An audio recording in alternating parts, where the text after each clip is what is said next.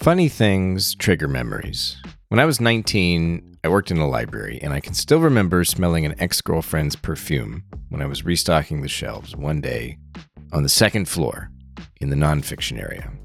There's a school across the street from where I live right now, and whenever I hear the kids playing at recess, I'm reminded of the end credits from the movie Children of Men and the echoes of kids laughing. When it rains, I often think of when I was in college, discovering a lot of the music I still listen to today. And for me, the mist that envelops the forests in Santa Cruz on most nights, it goes hand in hand with bossa nova. Santa Cruz, California, incidentally, is where I started studying Russian, and it's also where I first listened to Russian music.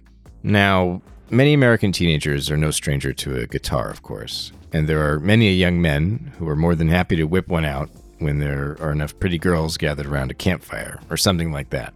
Personally speaking, I've always found Russian musical culture to be more serious, more shared, and honestly more intimidating than anything I myself have encountered in America. I remember burning songs onto CDs by bards like Vladimir Vysotsky, Sergei Nikitin, and Alexander Rosenbaum, and I'd play their music and I'd try to absorb the political messages and the poetry and the slang and all the vibes that I could see reverberate in my Russian friends when they heard these songs. And I wondered if their apparent passion was what it was like in the 60s and the 70s when America was having a cultural revolution and music seemed so important. If big changes and cultural shifts are what elevate music like this, now is a good time to take stock of what's happening today in Russia, more than 600 days after the full scale invasion of Ukraine and after the imposition of militarized censorship and the spread of wartime social norms. So, what's new with Russia's music scene? How has the invasion influenced popular trends? And what room is there for the kinds of countercultural genres that tend to top the charts for decades to come? Welcome to the Naked Pravda.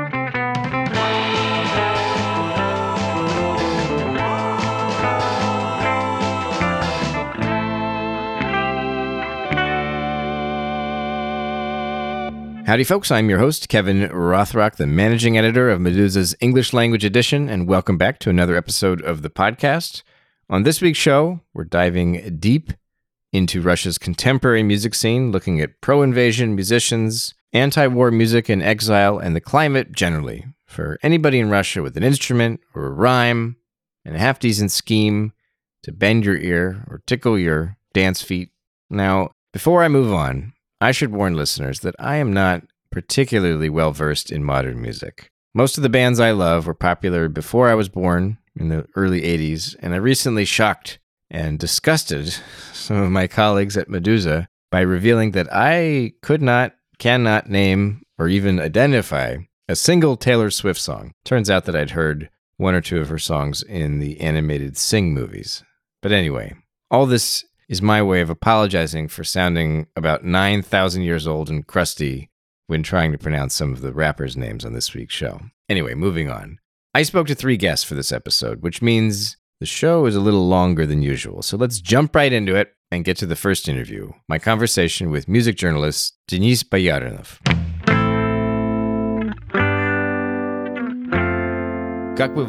How would you rate the level of freedom for musicians today in Russia?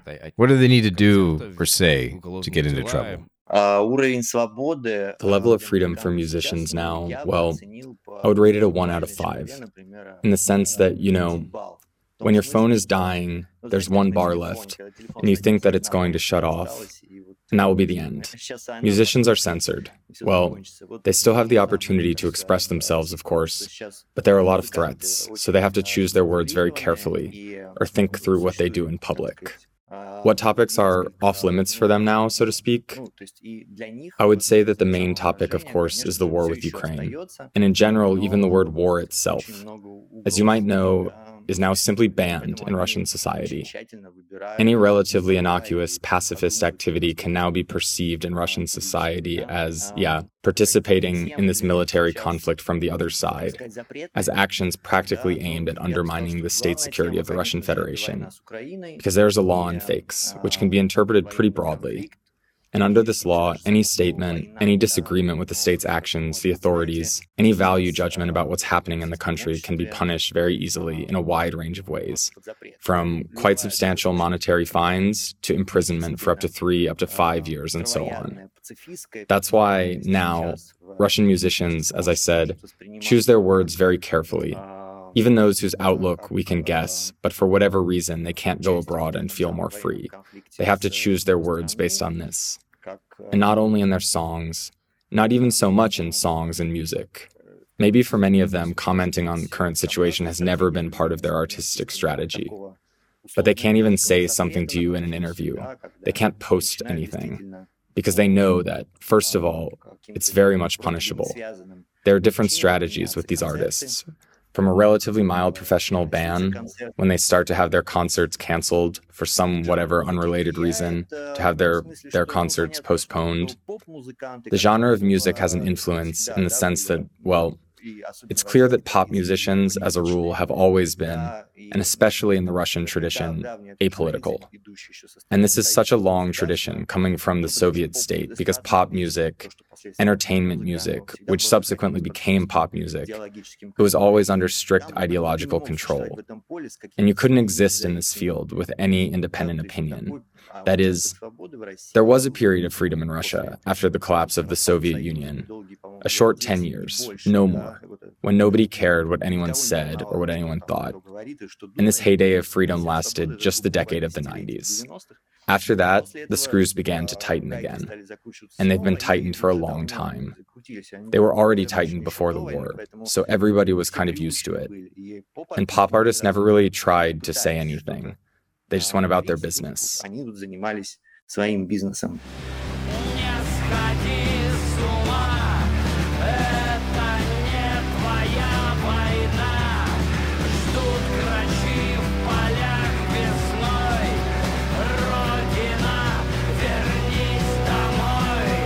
Yuri Shevchuk, the frontman of the legendary Soviet and then Russian rock band DDT or DDT, is one of the few celebrities who's remained in Russia and also spoken out against the invasion of Ukraine. The band recently postponed its international tour after announcing that Shevchuk suffered a heart attack. He's reportedly on the mend and looks forward to getting back on stage. Now, the clip you just heard is from a song called Motherland Come Back to Me with the lyrics Don't go crazy, this isn't your war. The rooks, turns out those are birds, I had no idea. The rooks are waiting in the fields of spring. Motherland Come Back Home. The track appears on the album Wolves at the Range, which features nine songs about the invasion of Ukraine. Shevchuk and DDT used crowdfunding to finance the album's production. And of course, in rock culture, there's always been a different level and attitude of the artists themselves and of the topics they talk about, they touch on.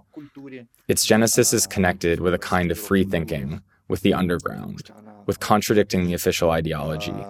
It was like that in the 80s, it was like that in the 90s, but now rock musicians are also divided into two camps. There are those who speak from the point of view of conservative patriots who are in favor of the war and so on. But there are musicians who dare to say and think something different. The most classic example is the band DDT and Yuri Shevchuk, a very big and important, very prominent rock figure in our country, comparable, I don't know, to Bruce Springsteen in America. Shevchuk is probably the same level in Russia. Yura, a musician, is famous, yes. This meme's related to the fact that Putin once pretended he didn't know Yuri Shevchuk. I think he knew exactly who he was dealing with. A classic example. Yuri Shevchuk said a rather innocent phrase at one of his concerts that, in fact, the motherland is not the president's ass to massage and kiss. The motherland is a grandmother selling potatoes. Yes, in this phrase, there was nothing anti war. But regardless, Shevchuk was actually fined under the law on fakes. And yeah, the fine was symbolic 50,000 rubles, about $500. It was a warning. It's clear that next time, even the same judge could give another verdict. These are the kinds of signals they send. And other than rock musicians, the genre where this is important is rap music, rap culture. They're the younger generation, which in many ways has now taken on the protest that rock had in its time. Now, rock has somehow left the position of trying to influence and talk to contemporaries about what's happening in the country right now.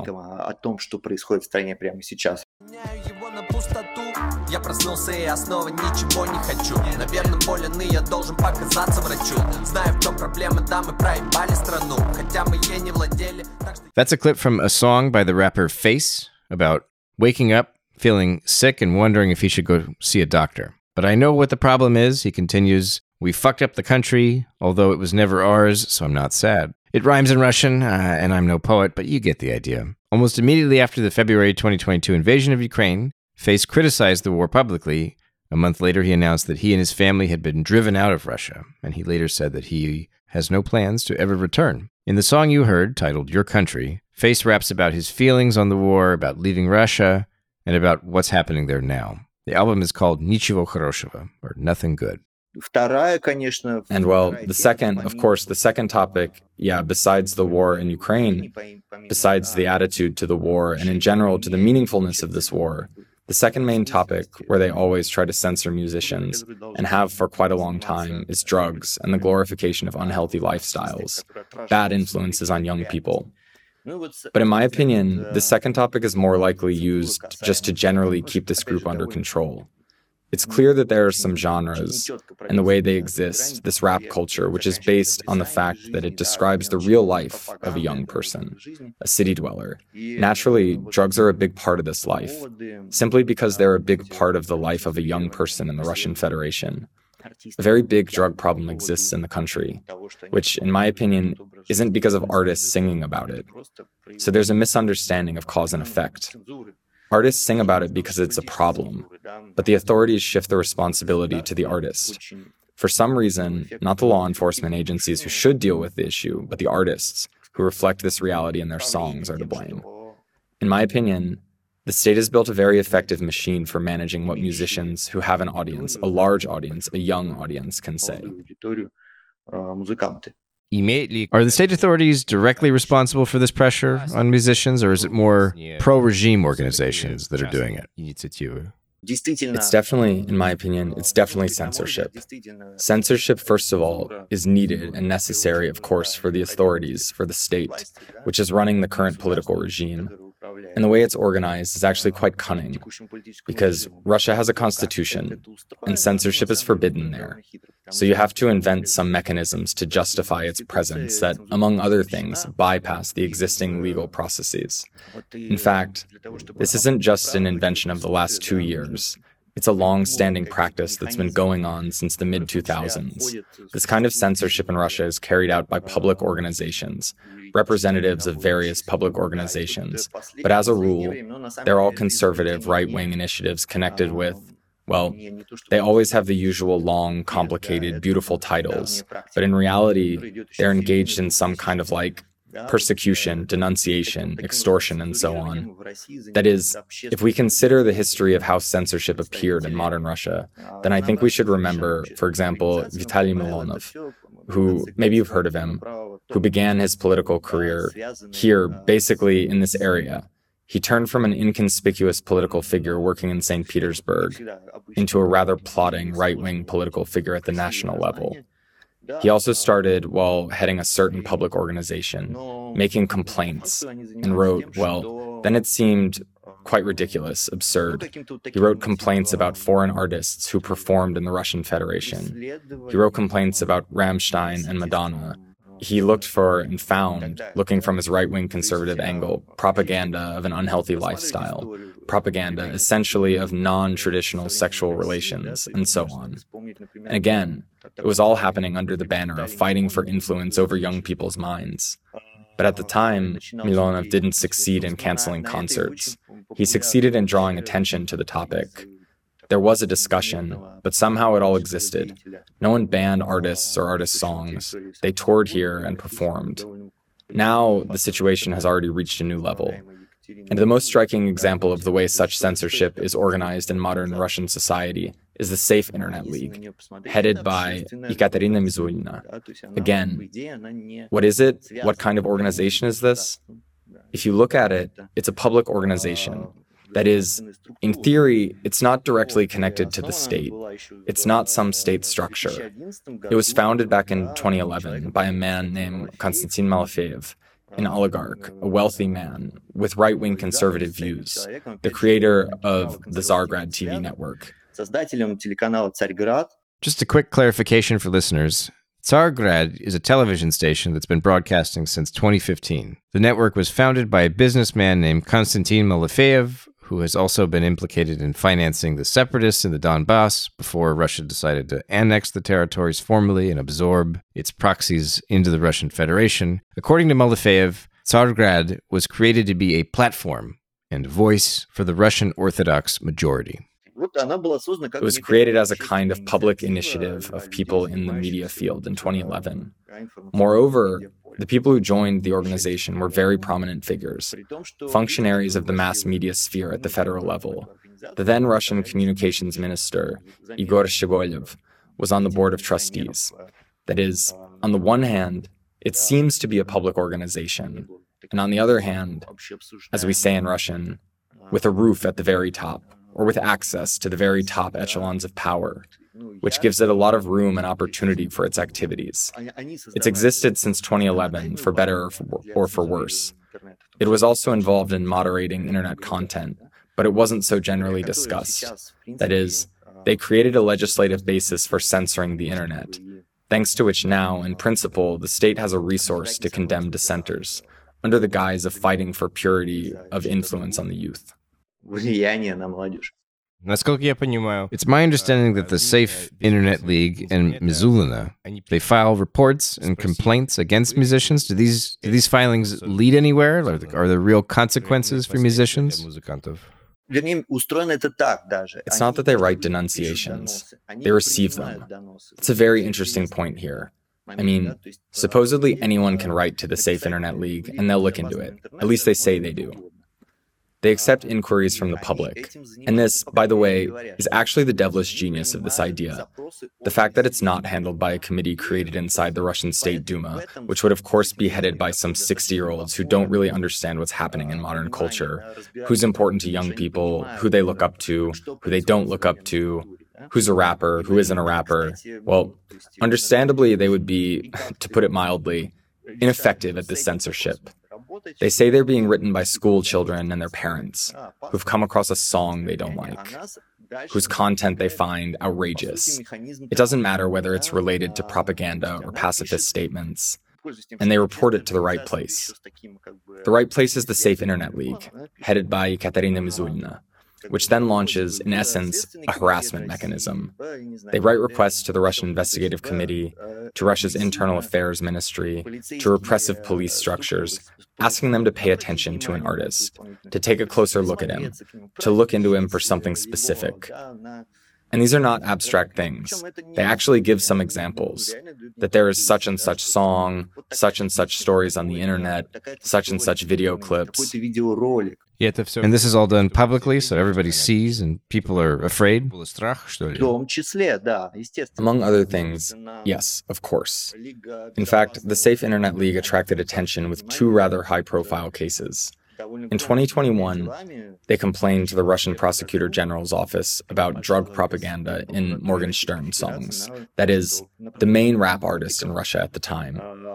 And then in his interview with Yuri Dud, that is, again, an artist who gave an interview to a rather prominent journalist, and again, an influencer, and so on. They were fined 100,000 rubles, about $1,000 each, Morgenstern and Dud. Again, by the standard of possible consequences, this was the first warning, but it was a very loud, high profile warning, which I think everyone noticed that a certain force had appeared, a certain supervisory body which took on the public duty of monitoring the purity of these areas, the purity of the internet, so that there was nothing unnecessary, dangerous, problematic. In fact, this organization can, in principle, choose any artist, or even not an artist, any blogger to pursue. They're interested not only in musicians, but also bloggers, streamers, well, all the more or less visible media people on the internet who communicate with people via the internet. And the reason for going after them can be, in principle, anything. Because it's known that a very important topic for the Safe Internet League and for Ekaterina Mizulina in particular is propaganda of non traditional sexual relations. And in this second important part, And actually, one of the most recent cases is the targeting of transgender blogger Hilmi Forks. You may have heard of him.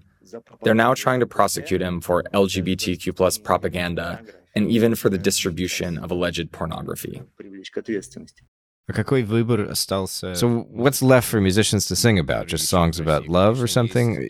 Is making independent music possible at all? Because I've often thought to myself, and maybe this isn't a very scientific opinion, but I've always thought that some amount of persecution, if it's not too much, that it actually helps artists because essentially it makes their work more important. Because when there's no censorship whatsoever, you can say whatever and it doesn't matter. I don't know, like kill the president or something. And it's if it's allowed, then it's not controversial. It's nothing, and people can forget about it immediately. But if there are like real consequences of some kind, then you know it all matters. Then the music matters. Does, does that make sense? Понимаете? Yes, I think that's the case. You're right in the sense that, in fact, this pressure, state pressure, censorship pressure, and the prohibition of dissent can affect culture in different ways. I mean, we know from the history of Russia and the Soviet Union that these kinds of ideological bans, they don't really help the authorities. It's the opposite. Any action causes an opposite reaction, as we know from the laws of physics. The harder the state pushes, the more unexpected places people appear who dare to speak out. Yes, in fact, just like Ekaterina Mizulina's struggle, so to speak, to purify rap from mentions of drugs hasn't led to anything yet, as we see that Russian rappers haven't stopped writing songs and haven't stopped mentioning drugs, it's just become trickier because there's like a new language, this kind of indirect slang. On one hand, there are more hardcore underground genres. That is to say, there's a type of rap that does things out of spite, so to speak, and it openly and directly describes in much harsher ways those things that were possible to talk about before. On the other hand, the artists who are at the top of the pyramid, who are already stars, they negotiate with Mizulina. That is, because again, this is not a comprehensible, transparent state structure. They're effectively intermediaries. In May 2023, Yekaterina Mizulina, the daughter of a former Russian senator, publicly criticized the work of three young rappers, Instasamka, Hofmannita, and Scally Milano. I apologize if I'm mispronouncing any of those. The musicians, all three, soon met with Mizulina in person, and they later changed their songs, removing drug references from their lyrics. They also all posed for photographs with Mizulina when they met, and these images then circulated online and have become a meme. Scally Milano is a young rap artist in Russia. His music belongs to what is known as scam rap, which is something I'd never heard about before, but is in fact a genre, a subgenre that emerged in Detroit about a decade ago. The lyrics in this subgenre focus on various forms of fraudulent activities, particularly those conducted in the digital realm, such as online political scams, hacking, the dark web, cybercrime in general. And there's a lot about drugs in this kind of music too, naturally. And this is precisely what he redacted in an edited version of the song Scam, which is his biggest hit. In the lyric, yeah, I was a bit down. One of my fans was bothering me. My brother got caught for selling. He was using. In the edited version, the words selling and using are no longer audible.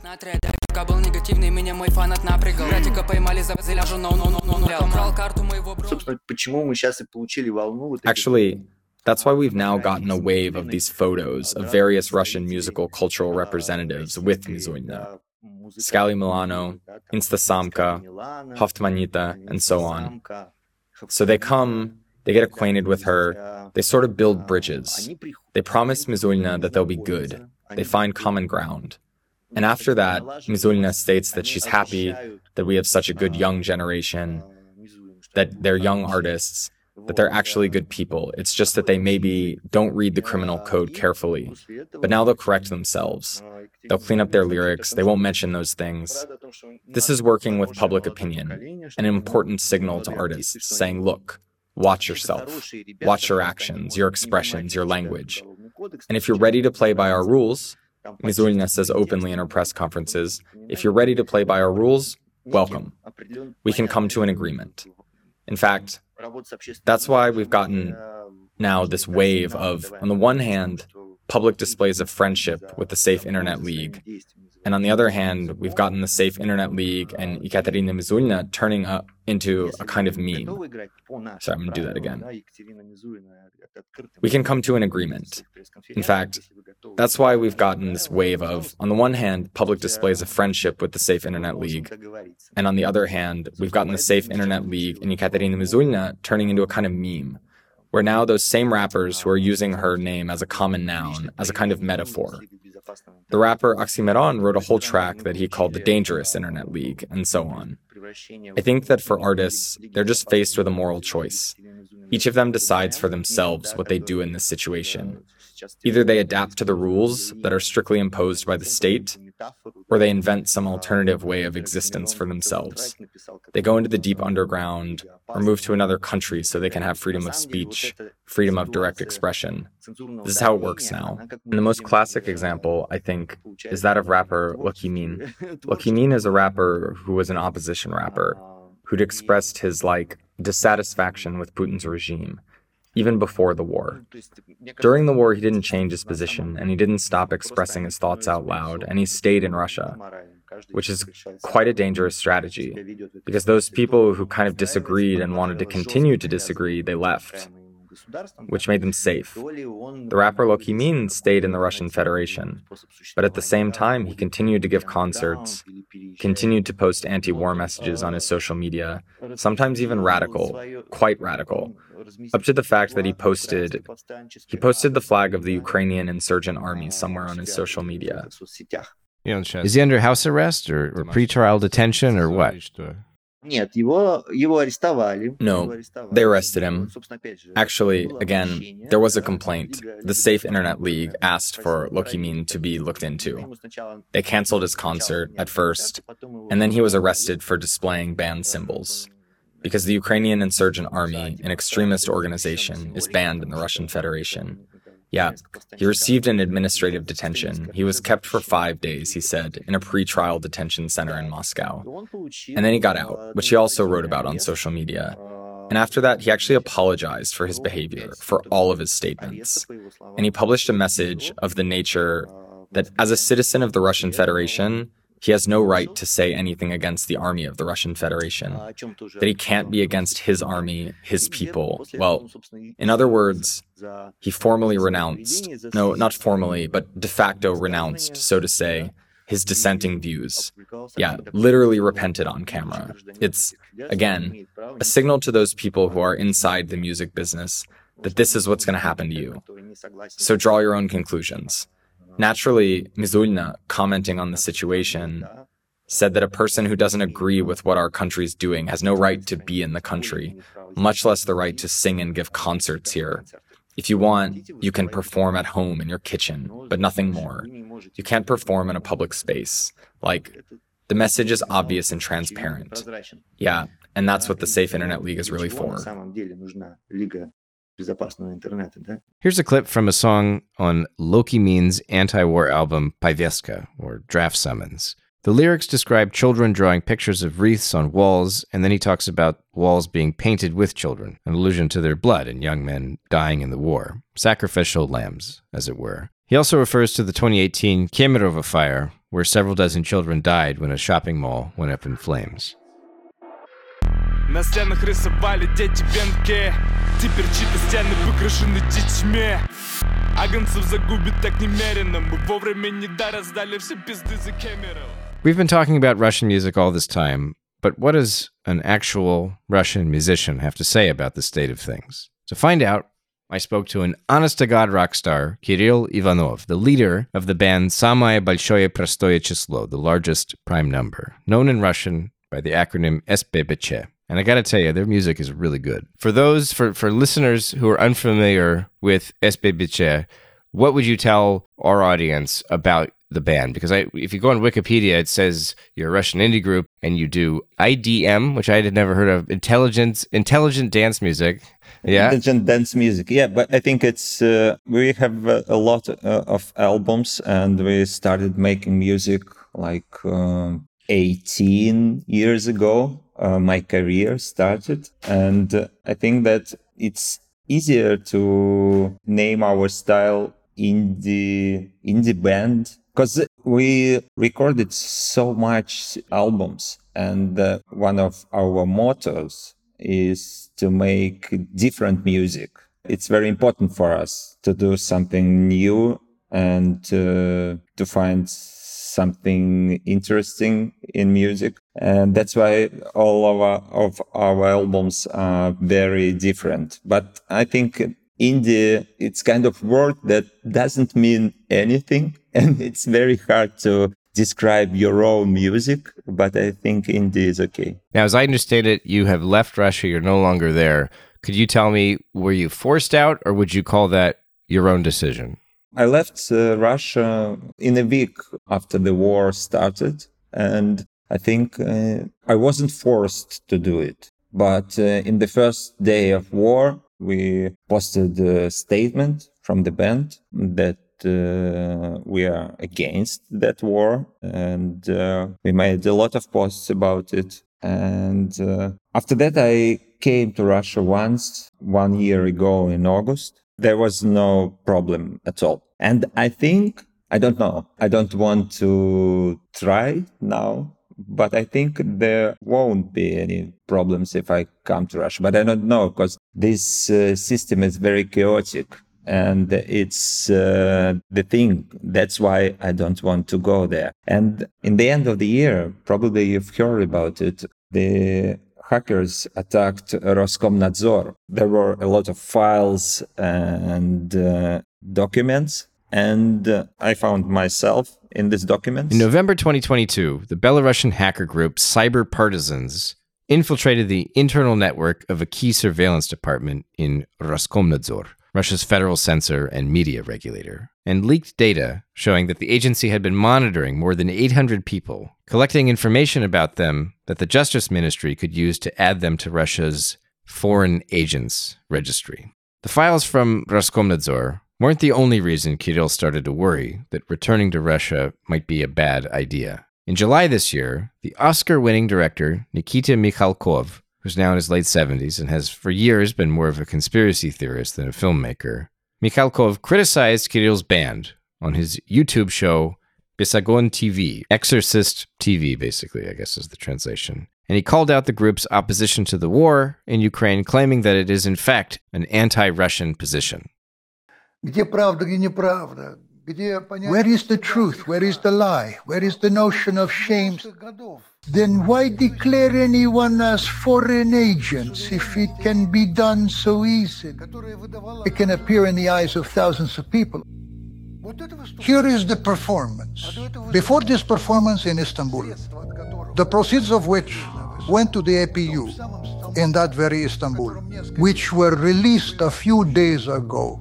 Azovites are Nazis at the request of Zelensky, who came there. Murderers were released from captivity, who will go to the front to continue fighting against us. Then Istanbul, hundreds of thousands of our tourists will travel. They will go to Turkey and will support the Turkish.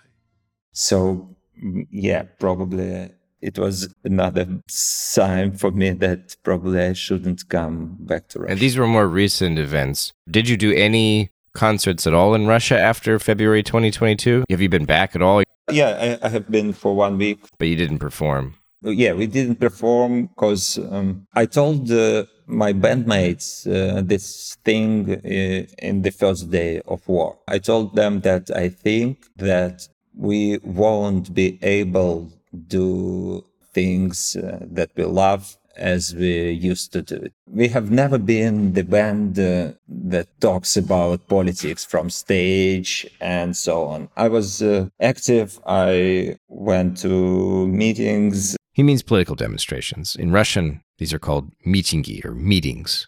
Policemen came to my house and so on. But we've never used it on the stage and we were never talking about it.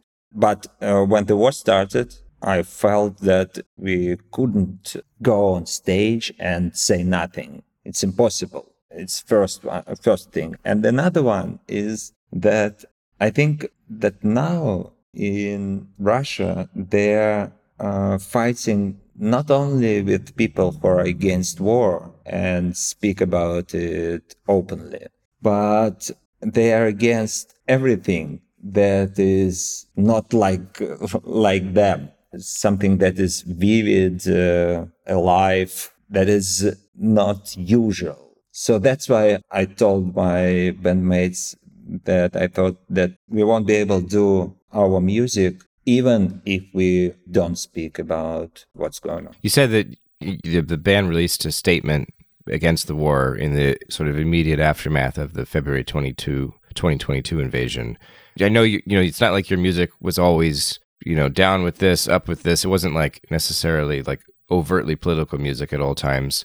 But how has since since the full scale invasion, I wonder how has that affected like your creative approach when when writing music? Because one of the things that stood out to me is I, I mentioned to you before that I was listening to this song of yours, "У нас здесь все," we have everything выкинул к черту и выкинул к черту две глупых строки У нас есть все, чтобы жить вечно У нас есть все, хватит на всех и позади And that came out before 2022 the 2022 invasion and then there's a new new song if i'm not mistaken it's it's a play on that title it's ничего больше нет there's nothing more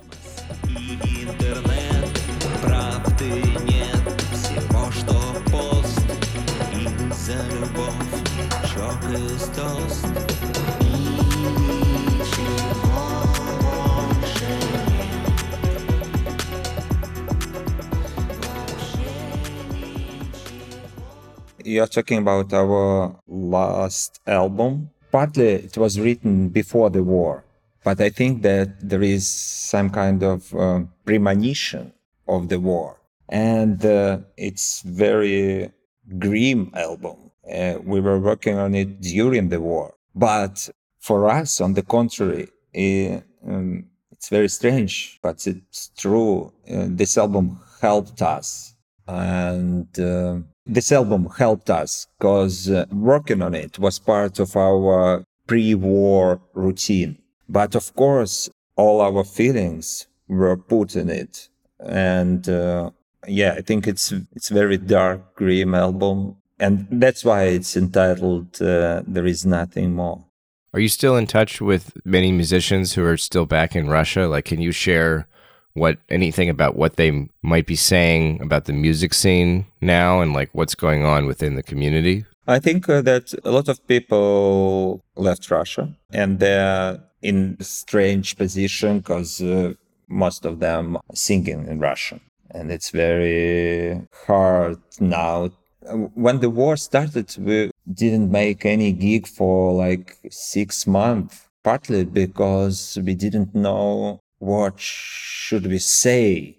Even can we make a gig? And uh, I think uh, that uh, a lot of musicians stayed in Russia because uh, it's uh, it's very scary to leave, leave, your country. Nobody speaks about it, but it's very scary to change your life completely. For instance, we had uh, very large audiences and very big concerts in Russia, like two, three, four thousand people. And uh, it's obvious that now we play for 200, 500, 1000 max. And uh, some musicians are not ready for this. But most of my colleagues and friends, yeah, they left. And uh, in the first month I was of, of war, I had this dark feeling about the musicians who played festivals, big concerts, big shows, and so on. I was thinking, what the fuck? why, why don't you say anything? How, how can you do it? But uh, I don't want to judge them. Um, there are a lot of different situations in in life. But uh, for me, it's impossible. I'm glad that I have this opportunity to make this choice but I understand there are, that there are a lot of people who cannot, who doesn't have a choice at all. And uh, that's why I don't want to judge anyone. But I see the problems on festivals. I was on, in Helsinki on, on festival and I met my friend who is running a big festival in St. Petersburg. and he told me that it was very, very hard to fill the lineup because there is no musicians from the Western and uh, uh, a lot of uh, musicians from Russia left. When I read about, say, like Russian political oppositionists who go to the West, you read a lot about them becoming the um, cautionary tale is usually Garry Kasparov. It's like, do you want to become Garry Kasparov? Which is to say, sort of disconnected from lived experiences in Russia. I mean, I, th- for the Kasparov fans out there, I'm not trying to offend you. I'm sure some people listening to this are probably like, "What's wrong with Kasparov? He's my hero." That's that's fine, um, but he is often cited as somebody who is who kind of left and then lost touch with things. And the, the idea that Navalny went back is like he didn't want to become Kasparov. Um, is this is this a problem with musicians? Obviously, you're not politicians, so it's it's not the same thing. When you become sort of an indie group in exile, you know, you're you're still singing in Russian, and you're like that's your that is your culture, obviously, and you're part of Russian culture by being artists and so on. Our band is strange exam- example for it because we are not uh, we are um, more like a fantasy band and things that we are thinking about. We sing about uh, feelings more. I haven't thought about us as a band in exile First of all, because of, uh, as you mentioned, because of uh, the language. The language is uh, is very very hard link to your country, and it's strange for me because a lot of people now are talking about cancel of Russian culture and so on. But I think that it's it's like uh, question number one thousand hundred fifty eight in the list of problems that we have now. So it's very strange for me that a lot of people talk about that. I don't think that it's important and I don't think that it can be cancelled. And I don't know how it sounds, but I see I see the statistics in Spotify or Apple Music and a lot of people from Ukraine are listening to our music still. And uh, I I have uh, I had friends from Ukraine who stopped talking to us. And sometimes we, we see the comments like, wow, you, you told uh, no to war just uh, because you want to make, to have concerts and so on. And I have uh, no right to judge uh, these people.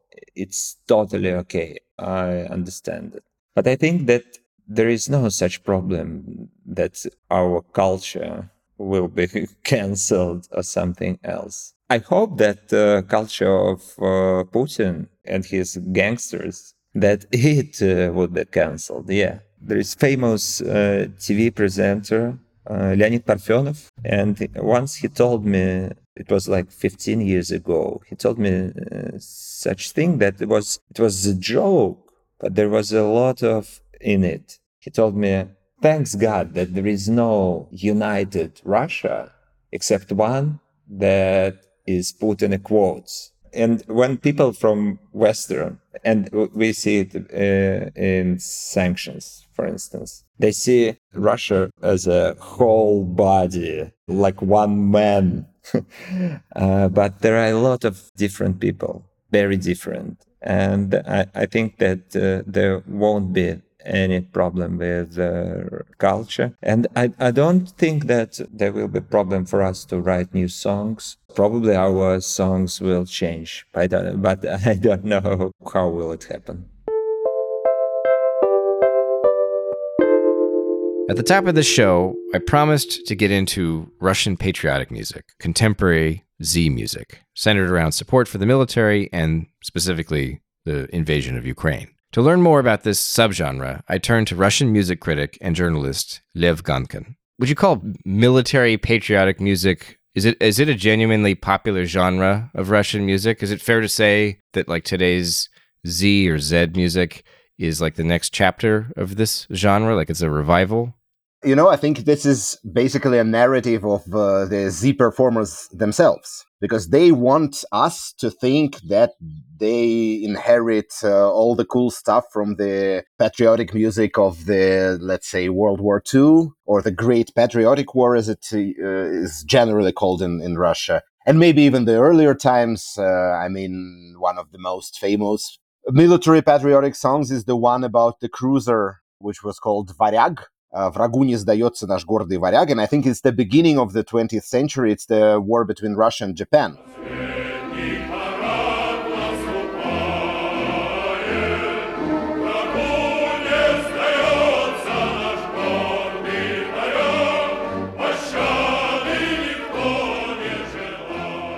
and so uh, yeah that that kind of stuff uh, has really been popular in the soviet times not so much uh, in the post-soviet era i would say and as far as the current crop of, of uh, these stars are concerned i think that they are really flattering themselves when they think that uh, it's super popular and that they are you know, the new breed of patriotic singers uh, that can be mentioned in the same breath with the, those guys back then. So I would say that this is a pretty fringe stuff mostly at this point in time. Maybe it will change, but right now it's it's more like this. So it, as an american like the closest thing i can think of when i when i hear the concept of like patriotic music i think of like maybe like country music some country music like at least like during the iraq war i think there are probably songs about like supporting your troops and usually there's a lot of like religious stuff like god and country and throw some military i think there is this kind of music in basically in any tradition and in the history of any country so is, is this part of that that's this is that same tradition in russia or this is something different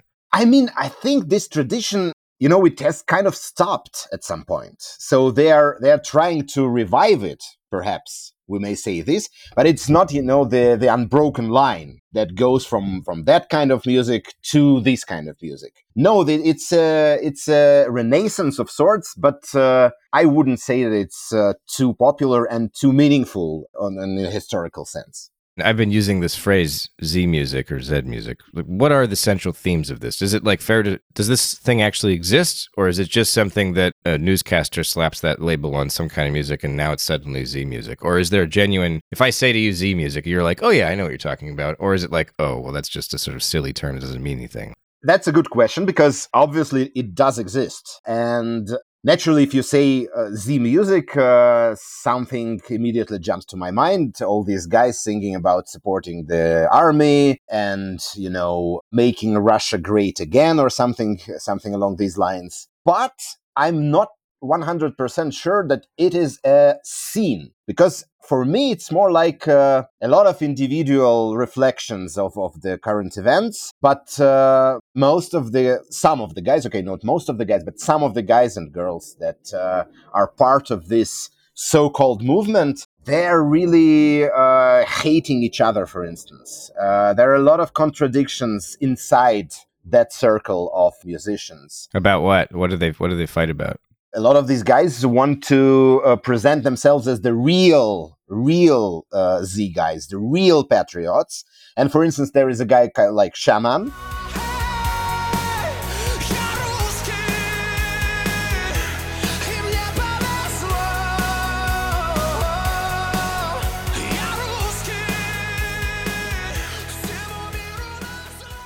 He's like, uh, you know, the the only, basically the only new star that came out uh, of all this mess. And I think that most of the other guys are considering him more like you know the glamorous kind of uh, kind of guy who jumped on the bandwagon without really supporting anybody and just in uh, in his desire of making more money or something like this or being in fashionable and on one hand you have the musicians who for instance support all this thing from 2014 and they were really, you know, traveling to Donbass and performing for the separatists there. All this during all this time. On the other hand, you have people like Shaman who just uh, made their patriotic for, foray into patriotic music fairly recently, only after the bloodshed started uh, on a big scale in 2022. And so this is a point of uh, arguments between them. So they are not all on the same page. And as such, I think that the Z music or Z music is a fairly convenient way for us, the music journalists, to label this uh, diverse uh, group of uh, performers but I'm not sure that uh, it really exists as a scene like we can say, I don't know, the punk scene in Britain in uh, in the late seventies. No, it's not like mm-hmm. this. Okay, and how do these how do these musicians perform this kind of music? Like, how do they reach their audience? Like, are they are they are they booking concert venues and having big shows? Are they trending on YouTube? I know that some of them go to the front lines essentially, kind of like a USO tour and they actually perform for soldiers. Well, once again, there are some different ways of doing this because if we're talking about Shaman, who really uh, does stadium tours in, in Russia and performs in very, very big venues, uh, but he's more or less alone in this. Uh, most of the other guys, they are like, you know, they, they are giving concerts in clubs. Uh, they do perform on some festivals. They do have some platforms uh, where they can uh, introduce their music to the wider audience, uh, which is YouTube, of course, which is touring Russia. And I have to add that since a lot of the musicians, a lot of the musicians with different opinions left Russia, there is a certain hunger for for for music and uh, a lot of the schedules in clubs are free from from shows and they should they need to book someone. There is a certain dearth uh, of uh, new and popular uh, music in uh, the russian clubs especially on the periphery if you're not talking about moscow or st petersburg. And so they're happy to fill those slots in the schedules and I wouldn't overestimate the number of people who go actually see them and cheer for them and stuff like this, but they do have their own audience. Uh, and I think it may have probably become bigger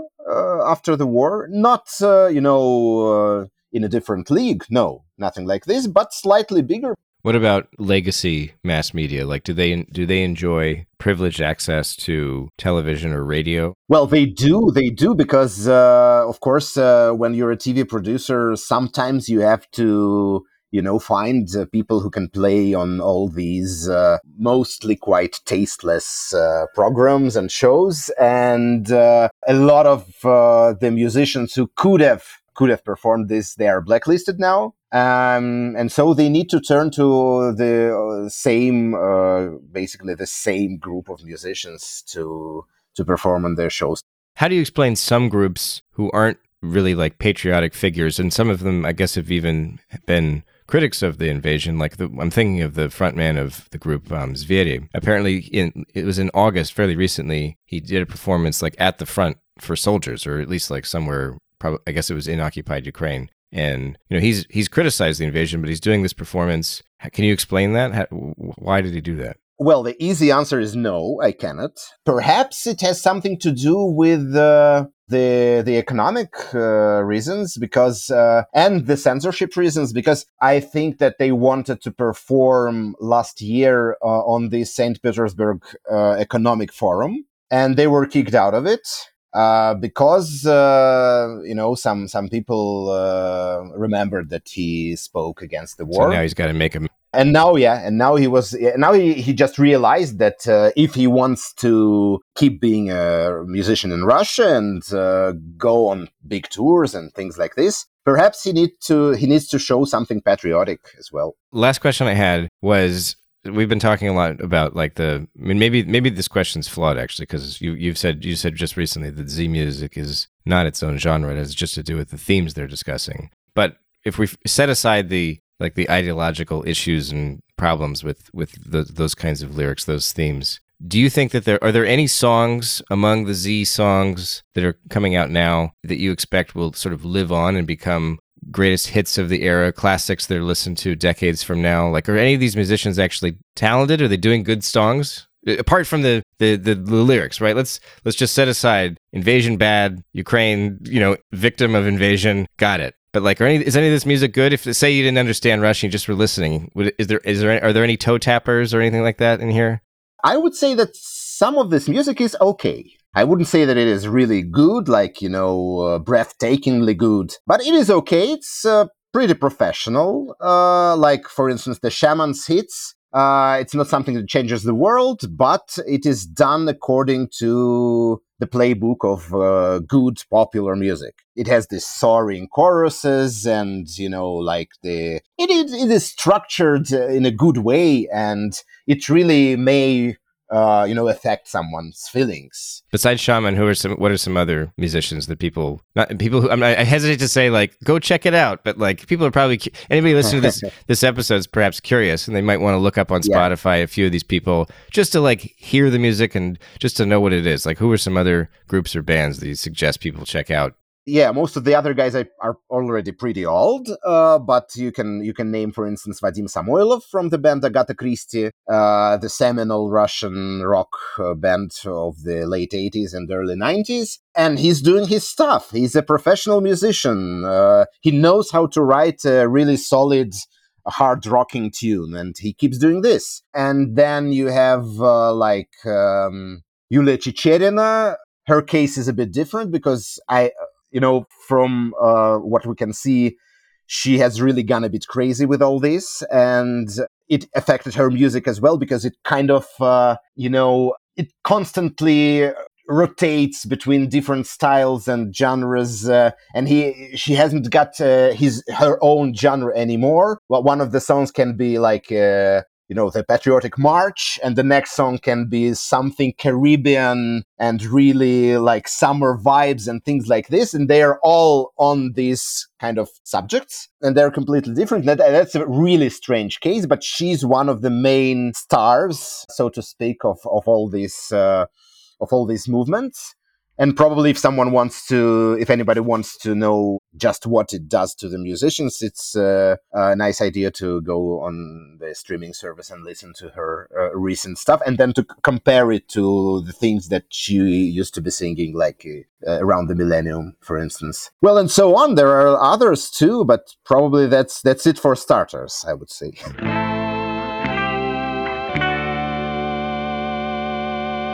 Before we close out, folks, I'll leave you with a clip, a collaboration between Yulia Chicherina and the pro government rap artist Akim Apachev. The song came out in mid August 2023 after mercenary leader Yevgeny Prigozhin died in a plane crash. The song is titled in English, Who is Mr. Wagner? and it's basically an ode to the private military company.